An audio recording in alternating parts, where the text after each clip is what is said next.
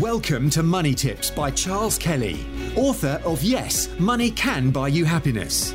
Charles spent over 25 years in financial services, working for banks, insurance companies, and as a qualified independent financial advisor running his practice, before setting up his speaking, consultancy, and property business. Money Tips will help you save, make, and accumulate more money, whether you are a business owner, entrepreneur, employee, or still searching for your vocation.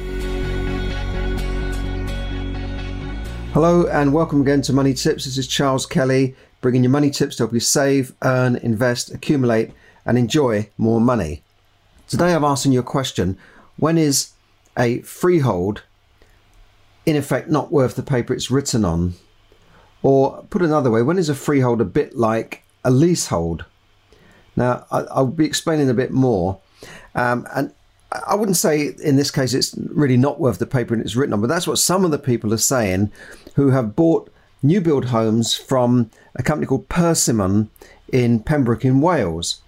Uh, they bought the house, but then found out that although it's a freehold now, with a freehold, it means you own the land on which the house is built. So you, would expect that you can do what you like with it. It's yours. No one can tell you what to do. Unlike a leasehold, where you've got um, you know, a landlord who owns the freehold, and you only have that house during the term of the lease, and then it goes back to the landlord. It's a bit of a feudal type of system, um, and so a lot of people avoid leaseholds because they don't want to be having, having a landlord over their back charging them service charges and ground rents and you know it doesn't feel like the place is yours although you know you can get long long leases 997 year leases that they're effectively like a freehold uh, there is also something called common hold, which is when people share the freehold. But you know, you'd expect if you're buying a house uh, and it's freehold that you know nobody can tell you what to do. However, there are situations when freeholds are not quite the same as when you buy a, a normal house and it's on a freehold.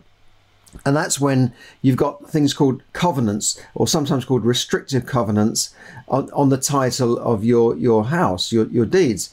And this this is usually you get some old properties that have got restrictive covenants, like they might have a path, footpath where you're going through it, or it might be some sort of shared land or shared driveways and that sort of thing. But these, these restrictive covenants, covenants are, are becoming more frequent now with a lot of new build uh, estates going up where there is a mixture of houses and flats. So you, you've got maybe 40 houses and a couple of hundred flats. And one of the companies here called Persimmon is is restrict is, has been criticised. Now Persimmon is is doing quite well as a company that have done very well out of Help to Buy, and uh, the directors took millions of pounds in dividends, and and their share uh, their share actually gives a dividend. If you buy one of their shares, you'll get a dividend of, I think, up to 12%. So that they're, they're, they've done very well for their shareholders, but some of the people who bought their properties are not so happy. And uh, there's a story here in the BBC that Denise Sutherland bought her first new build home in Pembroke in 2016. She made sure it was a freehold. Um, you know, she didn't like uh, landlords and leaseholds, so she would never get involved in a leasehold property. But now she's finding out that her freehold property has similar sort of restrictions to a leasehold property. And, you know, as the years have gone on, she's finding these things out. Now, she used a solicitor, but that was recommended by the developer. But the solicitor is supposed to tell her that uh, you know these these covenants exist. Now maybe the solicitor did, maybe he put it in a written report and she didn't read it, uh, but she certainly didn't read all of her paperwork. But she says she's now finding out that there's more of a, dozen restricted covenants placed on her home, limiting what she can and cannot do without it. Now covenant is a legally binding agreement which is enforceable by a court. Uh, now something else she's worried about is her legal rights, which means that she could be evicted if she falls behind with the annual rent charge on her freehold. Now, this is quite unusual, isn't it? You don't expect to get an annual rent charge on your freehold because you, in effect, own the land, unlike a leasehold where, you know, the, the, the freeholder or the landlord owns the land. So it, it's yeah, it's it's causing a bit of anxiety here, but I think there are reasons for it. I'll explain that in a second. Um, now, once once the estate plan isn't hasn't finished, but the the and handed over, there will be handed over to a management company she would be charged service charges for the upkeep of the green spaces and maintenance of the roads because a lot of these are private roads and private estates. Um, but she doesn't have any control over how much rent is charged and what the increase might be in the future. Um, you know, she said, why weren't these explained to her in, in the beginning? Um, and blah, blah, blah. She's, she's not very happy. Um, now, it, it's, um, you know, what, what, what is this? I mean, basically, it's, it's a, a covenant in place so that the, the householders who are freeholders and the leaseholders pay towards the upkeep of the grounds. Now, when you when you see these places, there's green spaces, there's uh, roads to be upkept. They're they're on a private estate, so they're private roads, perhaps. Um, there's there's all sorts of things, and as well as keeping the place in in in some sort of order and you know making sure that parking spaces perhaps are allocated properly and managed uh, and, and all these things and that's what Persimmons say that uh, per- Persimmons say that Covenants are intended to preserve the amenity and the outlook of the wider estate and to provide a good uh, neighbourly relationships when planning the estate. A developer will need to uh, put these restrictive covenants in place so that th- this is. Uh, the, you know the places are maintained. I I've lived on housing estates where this is not the case, and things can fall into a bit of disrepair. Um, you know, people can put up satellite dishes where they want, and it can make the place look scruffy and tardy. Uh, there's arguments over parking spaces, bins, and you know the houses using some of the bins that are intended for the flats, and you know you get some arguments unless things are managed properly. And parking is is one of those, particularly in in a city centre. Um, but you know, she's saying that she needs permission before she can build anything. Um, I, I, suppose if she wants to build a loft extension or, or, or, an extension, and she has to pay them fees. So she's annoyed about that. And I can understand it, but, you know, if everyone could just do what they want and you, you've got a nice estate newly built and then people start doing what they want. I mean, there's an estate near me where they built um, uh, houses with integral garages, and people wanted to convert them into a, a room rather than having a, a, tiny garage. And there were covenants on those uh, enforceable by the council, but that, that was eventually sorted out, and people are now just doing what they like. Um, but it does change the look of the place when you've got garages, garages, and then a, a room, and then garages. It, it's it's not quite the same. But most developers are not really worried about it after they built it. Now, what, what's the remedy? They can do a right to manage. They can take over the management themselves. These are all of the.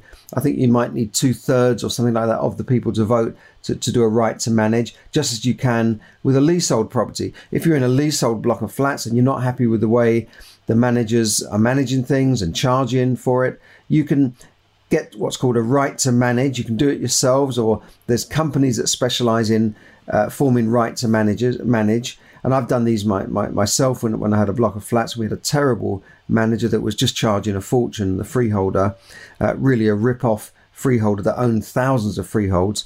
So you can do what's called a right to manage and uh, you know solve your problem that way. But just watch out for that if you're buying on some of these new estates, and also watch out for some of the unfair leases which have been criticised by the government with very high ground rents. Now, ground rents used to be fifty pounds, hundred pound a year, maybe going up every twenty years.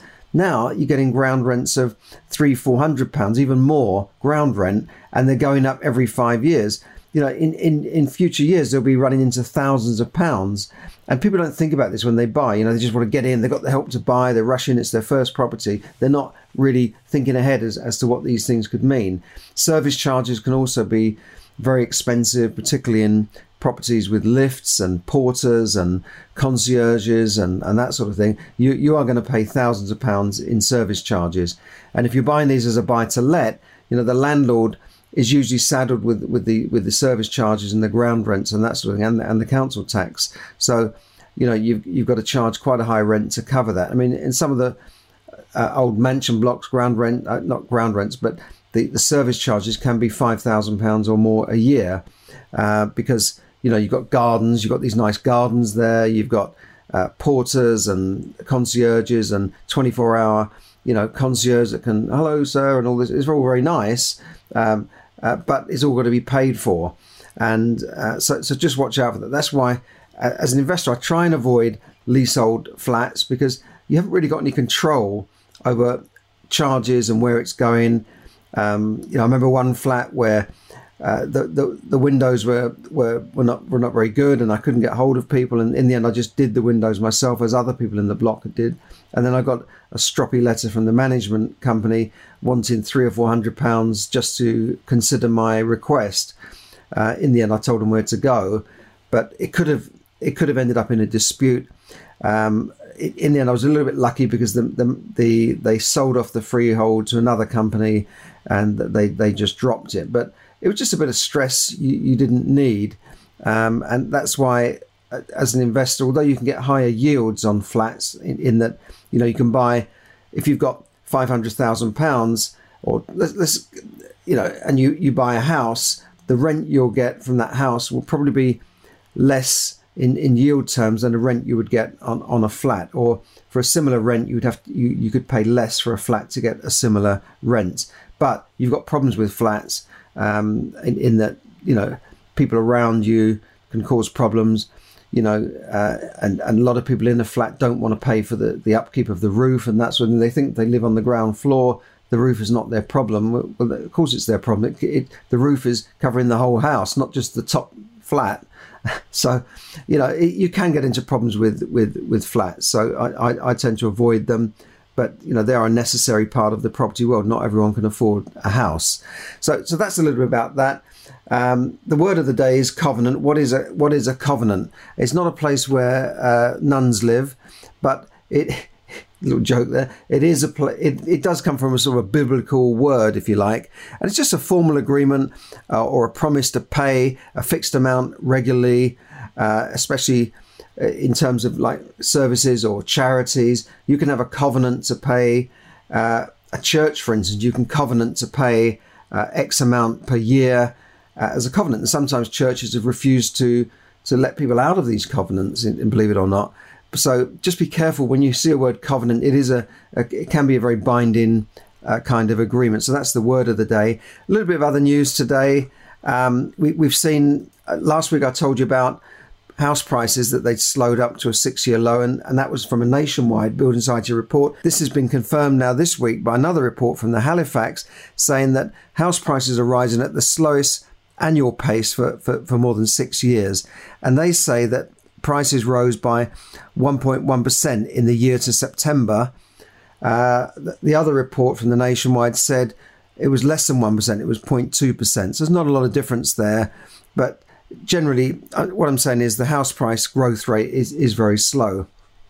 Other news come out uh, about student accommodation. Many landlords have bought houses to provide student accommodation, and then they're finding that, you know, uh, companies are coming in maybe in conjunction with universities and building swanky new buildings right next to the university and you know luxury accommodation. And and landlords would find it difficult to compete with that because they've just got a house which is a HMO not quite as new and brand spanking new and shiny with all en suite facilities and that sort of thing as can be provided by these new companies. So it's kind of hit the market. Then of course you've got uh, councils which put Article 4 restrictions, which mean less houses can be turned into HMOs or no further HMOs can be granted in a, in a particular area around a university. This is to stop every house becoming a HMO. Um, and so landlords have found it difficult when the, these companies have come in with a lot of big funding behind them and built swanky new places. However, some of these accommodation companies are running into problems. There's been a few that's gone broke, and uh, now there's a company which is failing to finish the, the properties in time. And I, I can talk about a little bit more about that tomorrow, but um, it might give you some hope if you're a small landlord providing to students. But I'll, I'll talk a little bit about that tomorrow about student homes uh, running into problems and, and causing problems where they're not ready. And Of course, this is the time when students are arriving at universities and they're finding that these, these homes are still like a, a building site. Okay, so that's all for now. Thanks for listening. Thanks for tuning in to, to all my friends on, on Facebook, on the Facebook Live, and to, to people on my uh, podcast, which you can find on moneytipsdaily.com, moneytipsdaily.com, or on iTunes and Stitcher. Hope you've had a good start to the week, and uh, I will speak to you soon. Thanks very much. Thank you for listening to Money Tips. For more tips and information, visit moneytipsdaily.com. The information given in this podcast is for your entertainment and should not be construed as financial advice. As always, take independent financial advice before making any investment decisions.